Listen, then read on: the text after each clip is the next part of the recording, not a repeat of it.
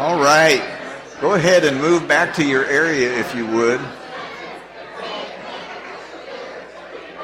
Yep. Go ahead and move back to your place and have a seat. This morning, this morning, Super Church stays here, okay? This morning, Super Church stays here, and we're going to get started. Well, actually, we're going to continue. We already started, haven't we, Victor? um, this morning, we're going to set aside our consideration of Genesis. We're looking at Genesis 1 through 12, and I'd been wavering on 11 or 12. We're going to go through 12, even though we've done it uh, somewhat recently. Um, but we're going to set that aside this morning because we have a church family thing that we're going to do. And um, a couple of two or three, well, it's probably three or four weeks ago now, uh, Noelle Garrett uh, came to me and asked, we talked for a little while, and then she asked if she could share a word with her church family. And um, instant, yes, of course you can. Uh, and there's a story behind that and how the Lord's taught me that also, but absolutely she can. Many of us have, and I'm not going to say any more about that. I don't want to take away anything from what Noelle's going to share. Um, but our whole church family has seen her walk through some difficulties, and their family. Um, many of us have prayed. Um, we've sought to encourage uh, both Noelle and the well, and the family. Um, some have given um, significantly. They wanted to remain anonymous, and that's of course between them and the Lord.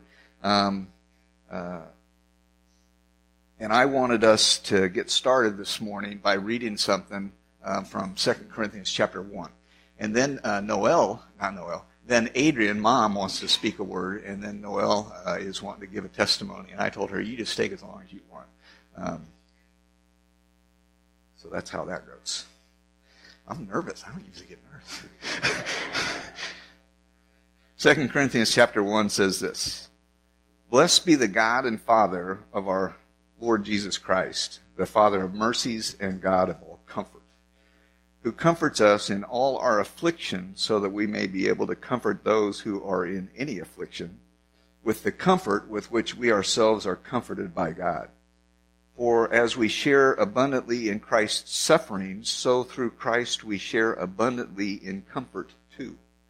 If we are afflicted, it is for your comfort and your salvation. If we are comforted, it is for your comfort, which you experience when you patiently endure the same sufferings that we suffer. Our hope for you is unshaken, for we know that as you share in the sufferings, you will also share in the comfort. And, and I wanted to just note uh, very quickly that in this particular passage, the idea of comfort goes right along with affliction. It goes right along with trouble. And when there's trouble and affliction, there's comfort that God sends to walk with it as well without the affliction of someone or the trouble of someone, the comfort isn't as intense. But when there is intense affliction and comfort, God sends comfort, excuse me, affliction and trouble, God sends comfort as well. And uh, mom and dad, Noelle and I have already prayed. Uh, I just wanted us to have that as the stage being set, is that we have a God who is a God of all comfort. And Adrian, I'm going to ask you to go ahead and come on up here, and you guys just do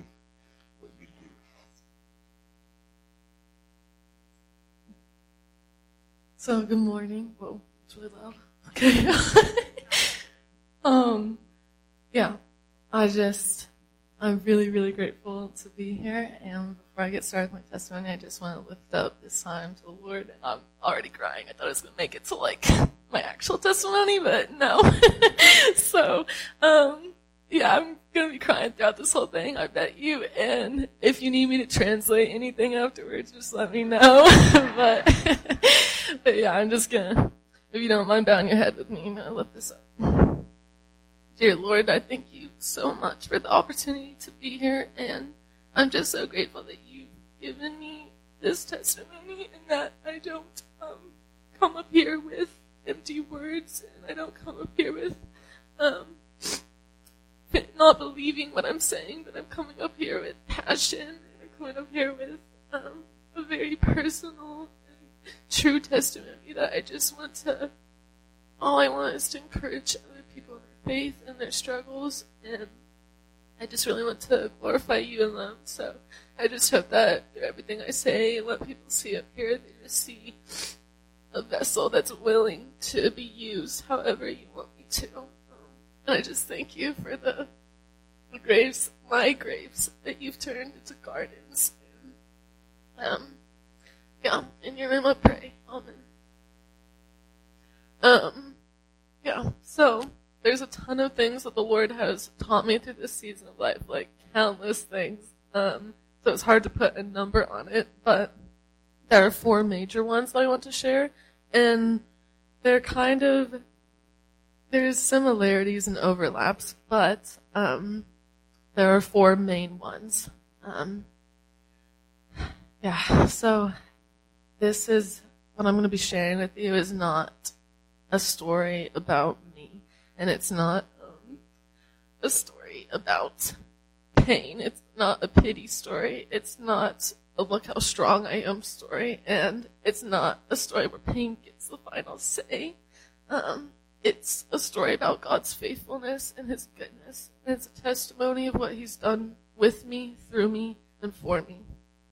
But who I am today is very different from my previous self, so I just want to give you kind of a backstory of what my life has looked like up to this point. Um, I've spent the past 16 years enjoying many able bodied blessings with just a few surgeries and a lot of concussions from clumsiness, stupidity, poor spatial awareness, and selective spatial awareness. I love to mountain bike, drive, and roller skate, which was concussion number eight. I definitely wasn't the most active person, though. I could go through periods of times where I wanted to do sit down activities, or sometimes I was lazy, but having the option to stand up was always nice. I'd recently gotten my license, and I loved the freedom and enjoyment that it brought. Some of my plans for the summer were to work a part-time job, help with VBS, and go to the Ozarks with a friend. When summer break ended, I hoped to attend a homeschool program and play sports for the rest of 2023, but none of that happened. I became bedridden, handicapped, and then started a journey of relearning how to walk and function with seemingly a new body. Definitely not in the healed, perfected, heavenly body sense, but the failing, downgraded kind of new. Things escalated in June of this year when I was passing out nearly every day and experiencing seizures for the first time in my life. We went to the hospital multiple times before getting the diagnosis of FND that my mom explained earlier. It's unpredictable and oftentimes debilitating, but there's a lot to be grateful for in it, like the fact I'm not in pain 24/7, and it is something that I can make progress with, and I can learn how to better manage it. Um, the biggest thing now is kind of the flare-ups that come, but um, I'm just grateful that it's not miserable 24/7. Um, I have hours or days of relief from my symptoms, and um, yeah, I've learned a lot from Colorado and I'm putting that into use, and it's helped me immensely. But it has drastically changed every aspect of my life. This disorder has put me through a lot of exhausting and terrifying symptoms. They vary from day to day in frequency and severity, but most of them have stuck around since summer. These include seizures, paralysis, dystonia, tremors, tics, drop attacks, dissociation, speech problems, brain fog, fainting, hyperacuity, body numbness, hallucinations, delusions, full body lockups, migraines, muscle spasms, persistent fatigue, nausea, severe vertigo, paranoia, cognitive changes, temporary amnesia, and the inability to walk. I'm talking about my symptoms because I came up here to be vulnerable and honest. And honesty is not only sharing the feel good parts of my story or skimming over painful details because I don't want them to distract from the point of my testimony. The entire point of my story is found in the despair and the hopelessness that would have overcome me without the Lord. In order to understand the height He has brought me to, you have to know the lows I've experienced first. The first few months of my health decline felt like extremely dark and frightening valleys. For a while, every night was spent in sometimes hour long episodes of paralysis, seizures, body lockups, and hallucinations. I was often unable to wheel myself in my chair, brush my teeth, change my clothes, use the restroom, or get into bed by myself. My parents, sorry.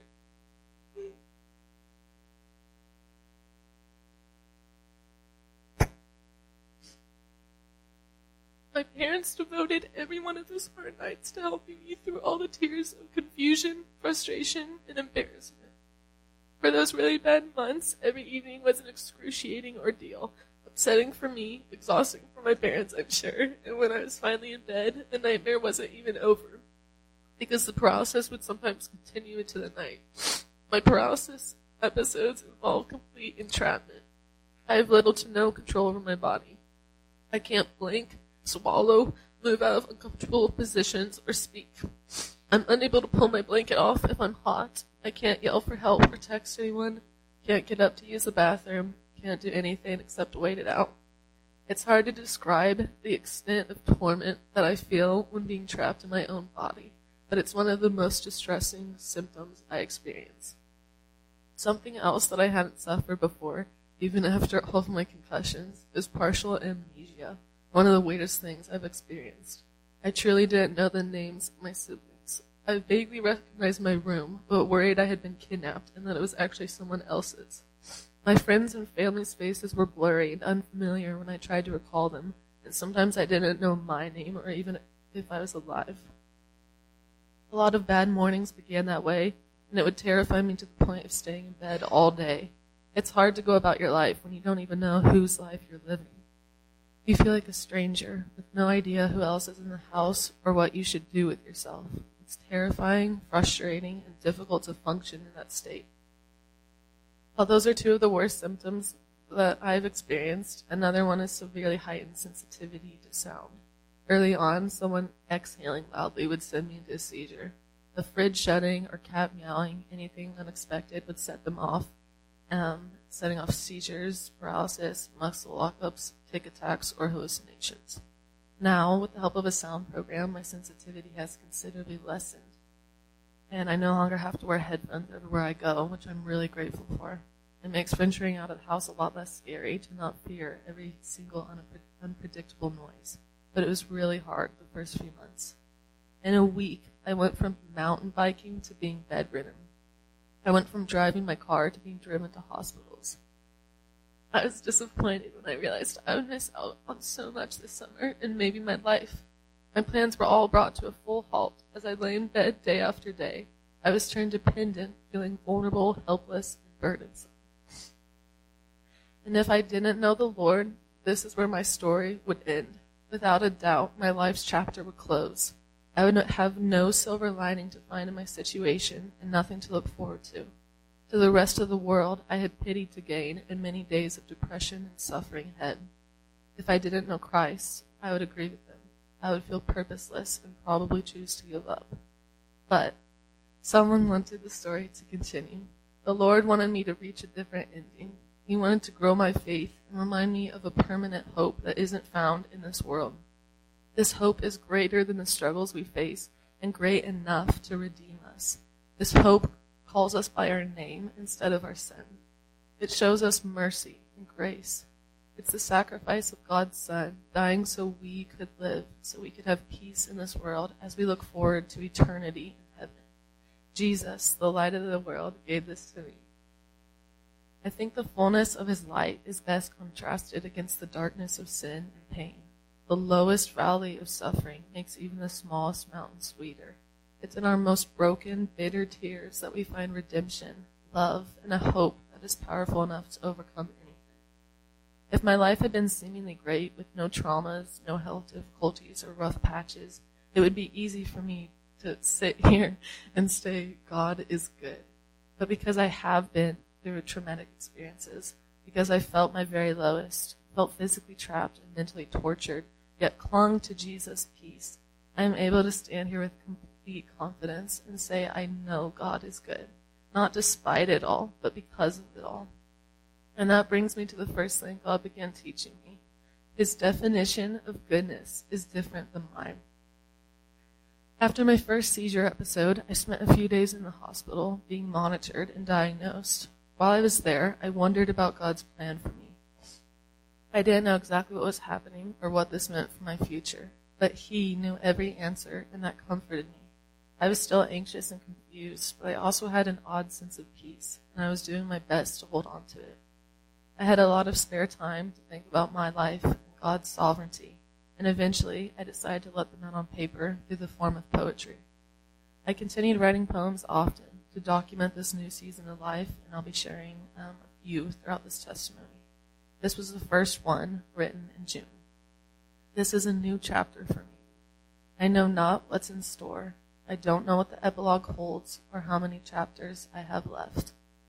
I'm unaware of the plot twist I'll experience, but I do personally know the author of my story. And by knowing him, I can look forward to an overall theme of goodness. Not necessarily mine, but his. There are many situations and struggles we face that can feel horrible. They may include pain, loneliness, loss, or confusion.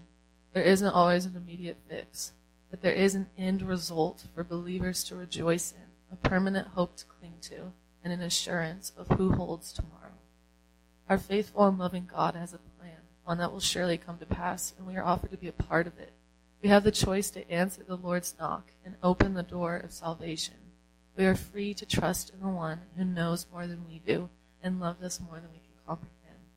We don't have to know his exact plan to trust in it because we know that he himself is good.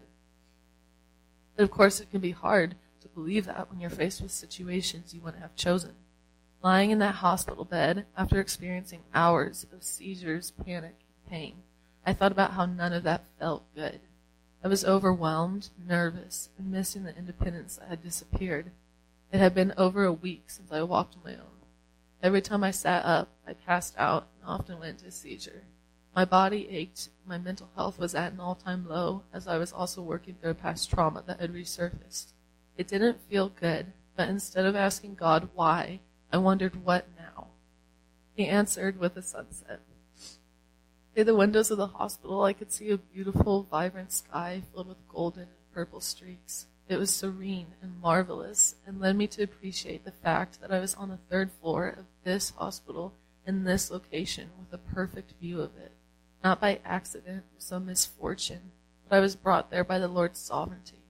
And that made me think about how God had slowed down the pace of my life, maybe to show me more. Not just sunsets, but to show me things I needed to be convicted of, others I needed to be encouraged in. Maybe he was stopping the noise of the world so I could recognize his voice. Maybe it was a good thing. It didn't feel very good in that moment, but what even is good? What is beauty apart from the splendor of heaven? Everything on this earth is tainted by sin and has fallen from the perfect ways God intended them to be. Even the sunset I was admiring couldn't compare to the beauty of the Lord. Um, sun rises, mountain views, changing seasons, none of them will be as glorious as heaven.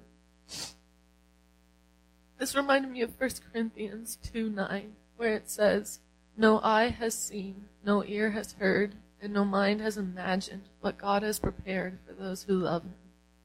It was incredibly exciting to me to know that we'll see beauty up there that surpasses everything down here, and that the word beauty itself will be given new meaning. Pondering over those things led me to write this next piece. I have a firm belief that God's definition of goodness is so much better than mine. Convicted by the words I have defined by worldly thinking, I am now opening my heart to God's dictionary, to His love that is working all things together for the greater good of those who believe in Him and His goodness. When I came home from the hospital, I began trying to stay positive. I tried to look on the bright side, be optimistic 24-7, and smile everything away. As you can imagine, it didn't take long for me to break down and realize I couldn't continue like that. And when I accepted that positivity couldn't get me through this, the Lord showed me something that could. Joy. If the source of my joy is in the Lord, who never changes, then my joy has no reason to decrease. It won't come and go like everything else in life, because I believe the Lord won't leave my side for a moment.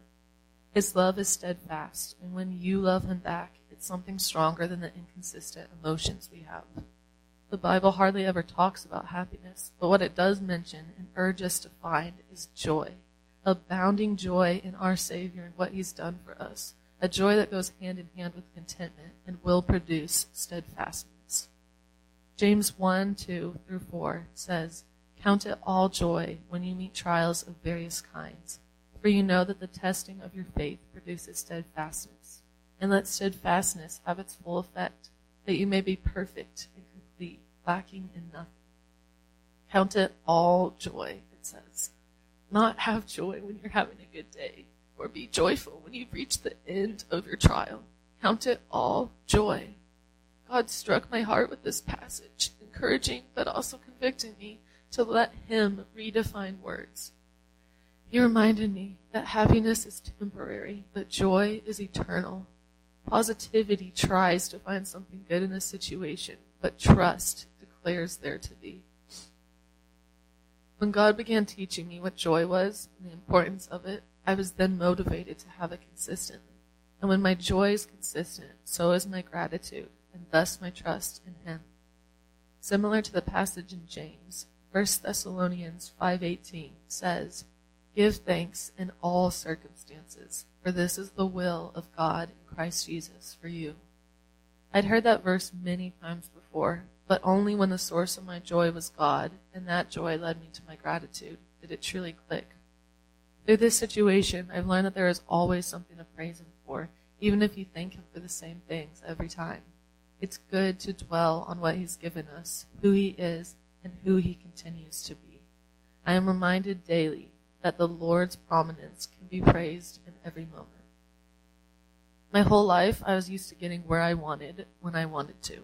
If I wanted a drink, I walked to the fridge and got it. If I was late to leave somewhere, I was able to quickly rush around my room and change and hurry to the car.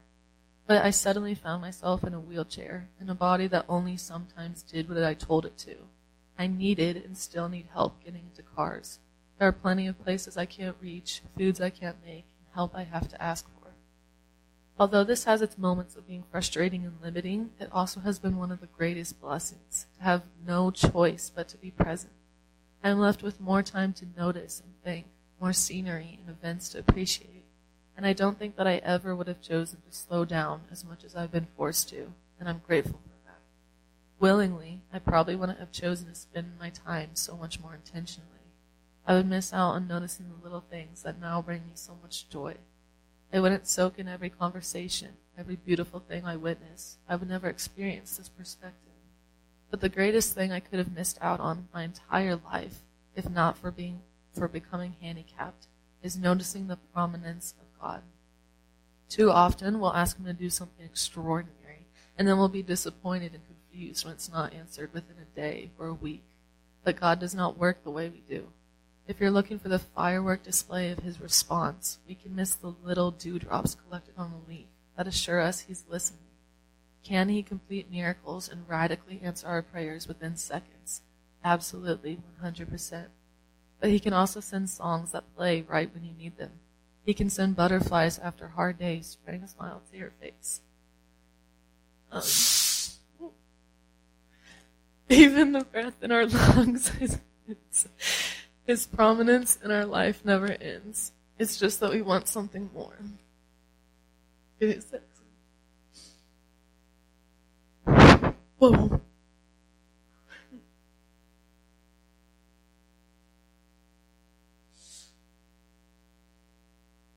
Um, we stop noticing the gentle care and answers he gives us because we want the crystal clear shout from the heavens. We don't want to take extra time to learn the word and align our hearts to his so that when a prayer goes unanswered for months or years, we are not discouraged, but instead at peace because we've prayed, Lord willing.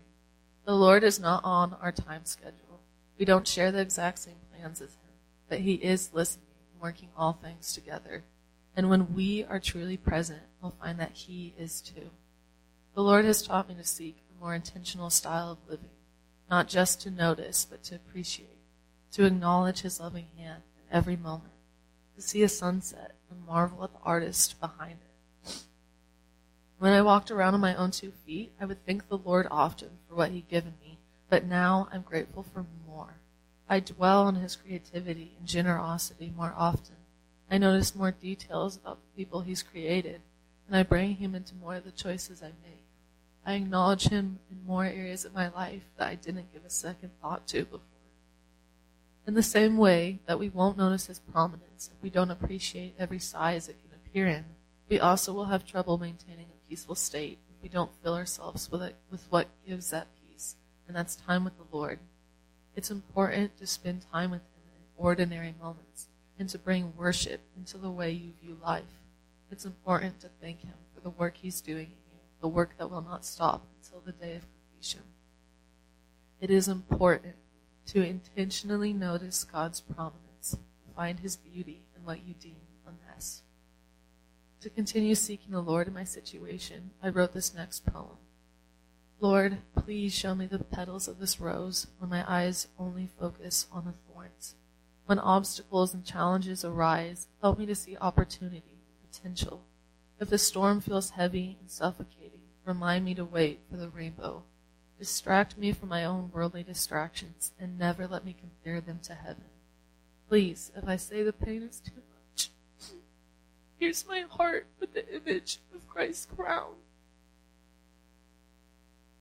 When I feel purposeless and insignificant, assure me that it is not a waiting season, but a working season.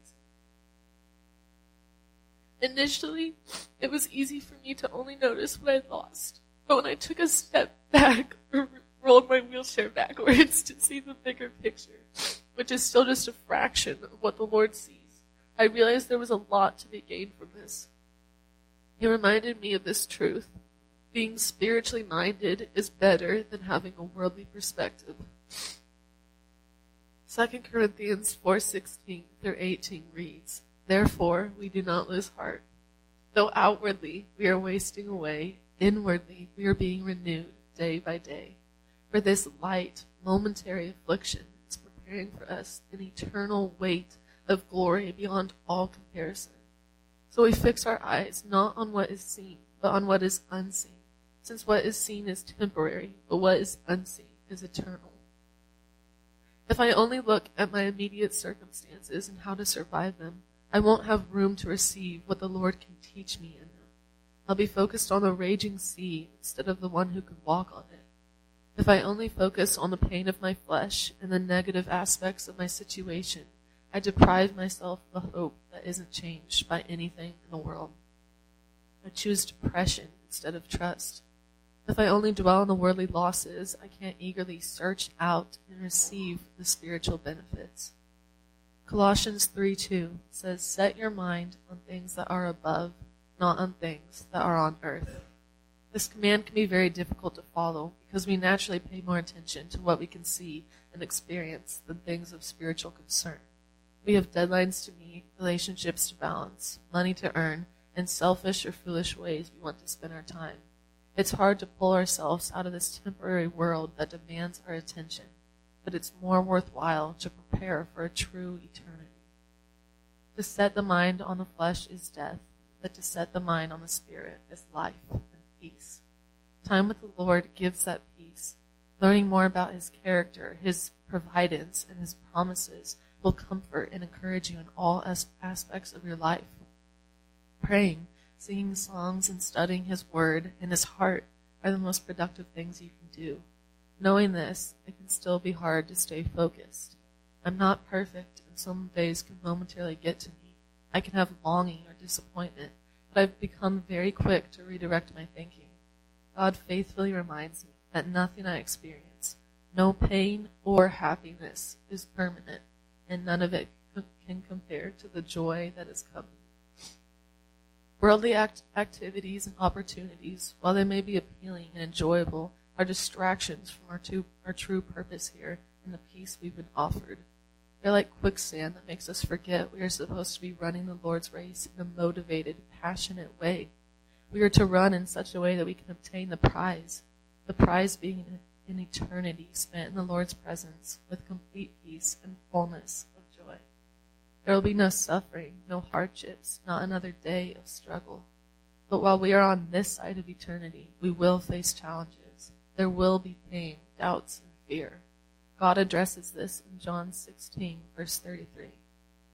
I have said these things to you, that in me you may have peace. In the world you will have tribulation, but take heart, I have overcome the world. Not only does this verse serve as a warning, but it also offers rest. The world cannot give permanent peace, and therefore it cannot take it away from you.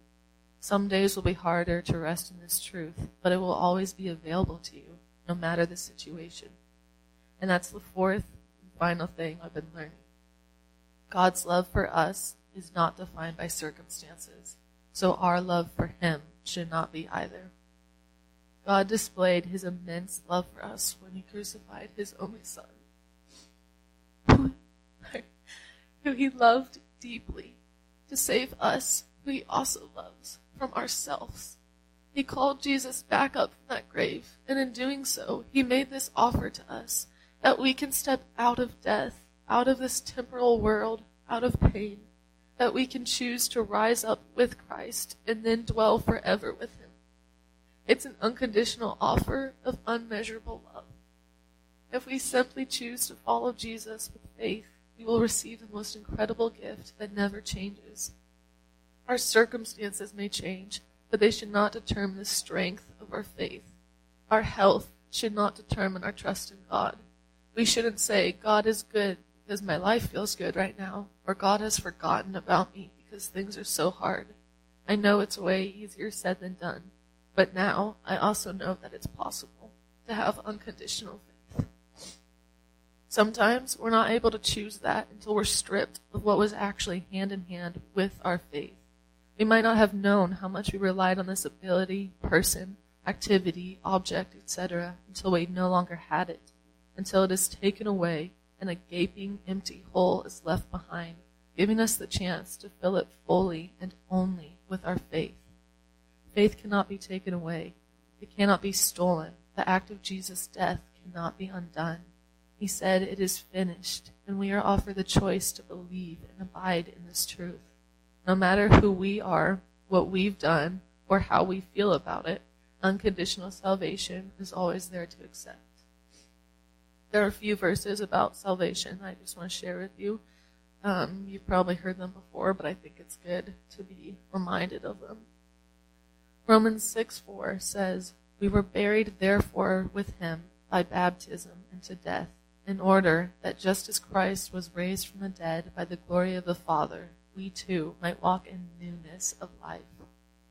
John 3:16 For God so loved the world that he gave his only son that whoever believes in him should not perish but have eternal life. Romans 6:23 For the wages of sin is death, but the free gift of God is eternal life in Christ Jesus our Lord. And finally, Ephesians 2:8 through 9. For by grace you have been saved through faith, and this is not your own doing. It is the gift of God, not a result of works, so that no one may boast. There's nothing you can do to earn salvation. By believing in who Jesus is and choosing to follow him, you will receive it. But it is something to responsibly take care of. Your faith can't be taken away by anything or anyone in this world, but it can decay. Distance can grow between you and God if you prioritize your temporary life on earth over your eternal future above. As I mentioned earlier, um, we can easily disregard our spiritual health because it feels less immediate than our physical or mental focuses. We say, Oh, I'll pray tomorrow, or I'll read my Bible later, but we are not promised a later time. We are not entitled to another chance after God has given us choice after choice to care for our souls.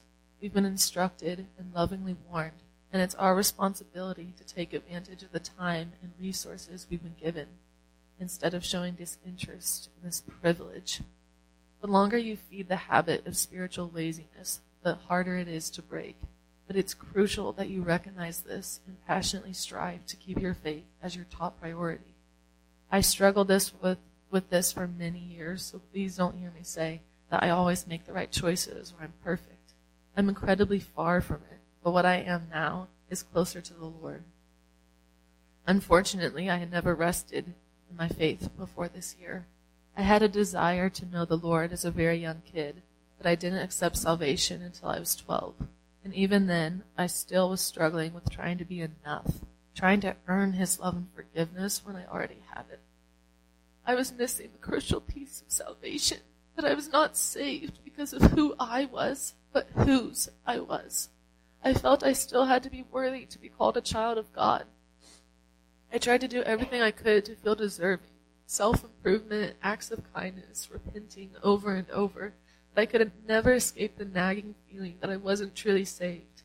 I always thought I had to be perpetually making up for my sin, and this way of thinking robbed me of experiencing true salvation. I eventually stopped reading my Bible and praying because I felt unworthy to even talk to God. When I was knocked down by a struggle, it was harder to get up. I was trapped by the shame and struggle of my past, the past I was keeping in the dark where the light of Jesus couldn't reach it. But God didn't give up on me. He didn't let me stay with one foot in the dark and the other too afraid to approach Jesus.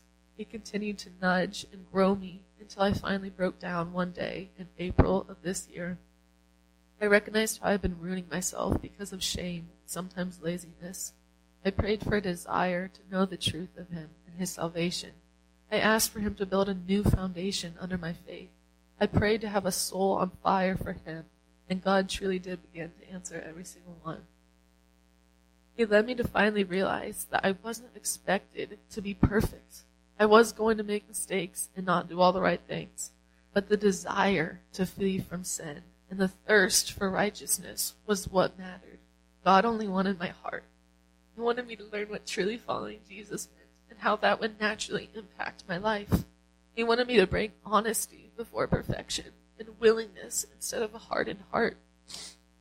He reminded me that with Jesus' dying breath, my Savior said, It is finished. no, sorry. No sin, trauma, or circumstance can take that away from me.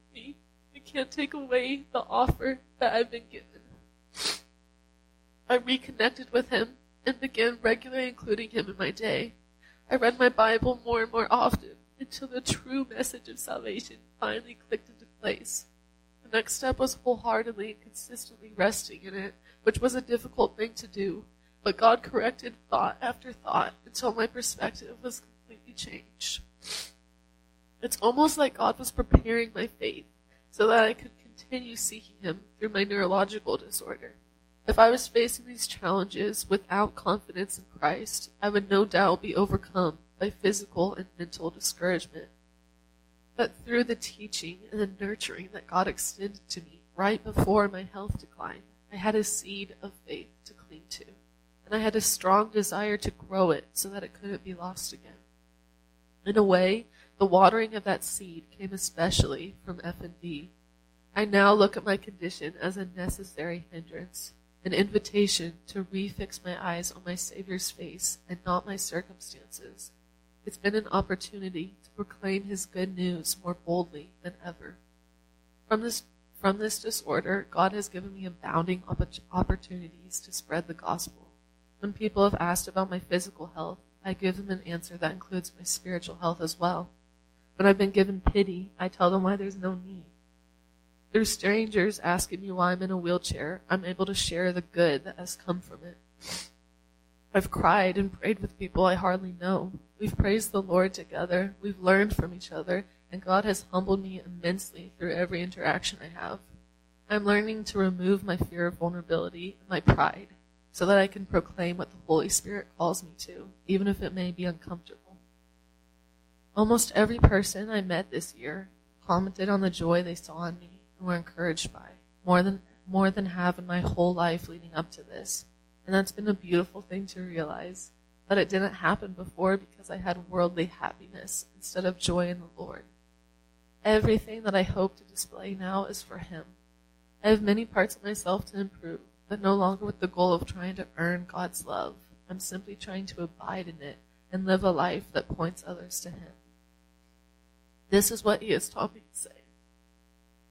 Lord, a position at your feet is more comfortable than a cross. The place I would be if not for your hand coming to remove and redeem me.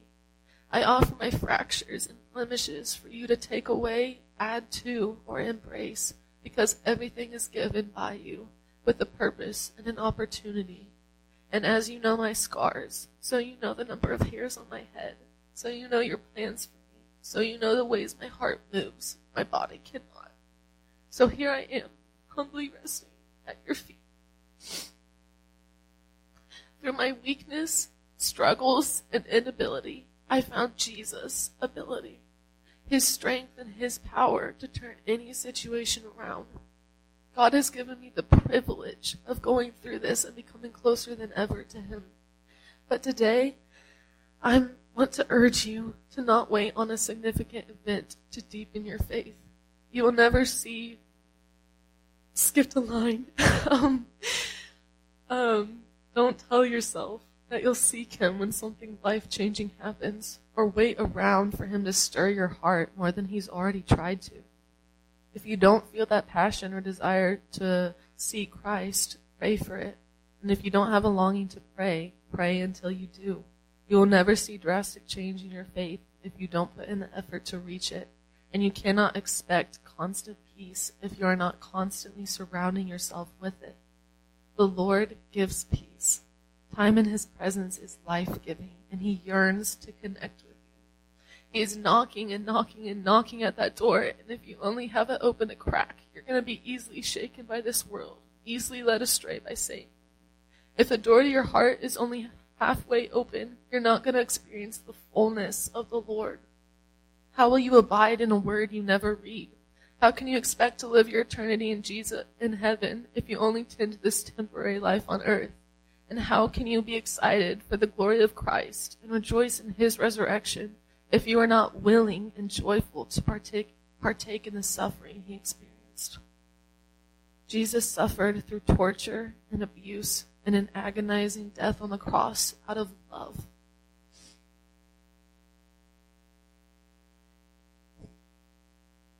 He didn't trade places with us out of obligation. Not because there was this one person who had been really charitable and righteous. Not because there were, but because there were so many people that God loved. No one is perfect or deserving of salvation forgiveness, that he wanted to save us nonetheless. In the same way that Jesus leaves the 99 to find the wandering sheep, so he also died for the one, for a personal relationship with each individual. We are all significant to the Lord.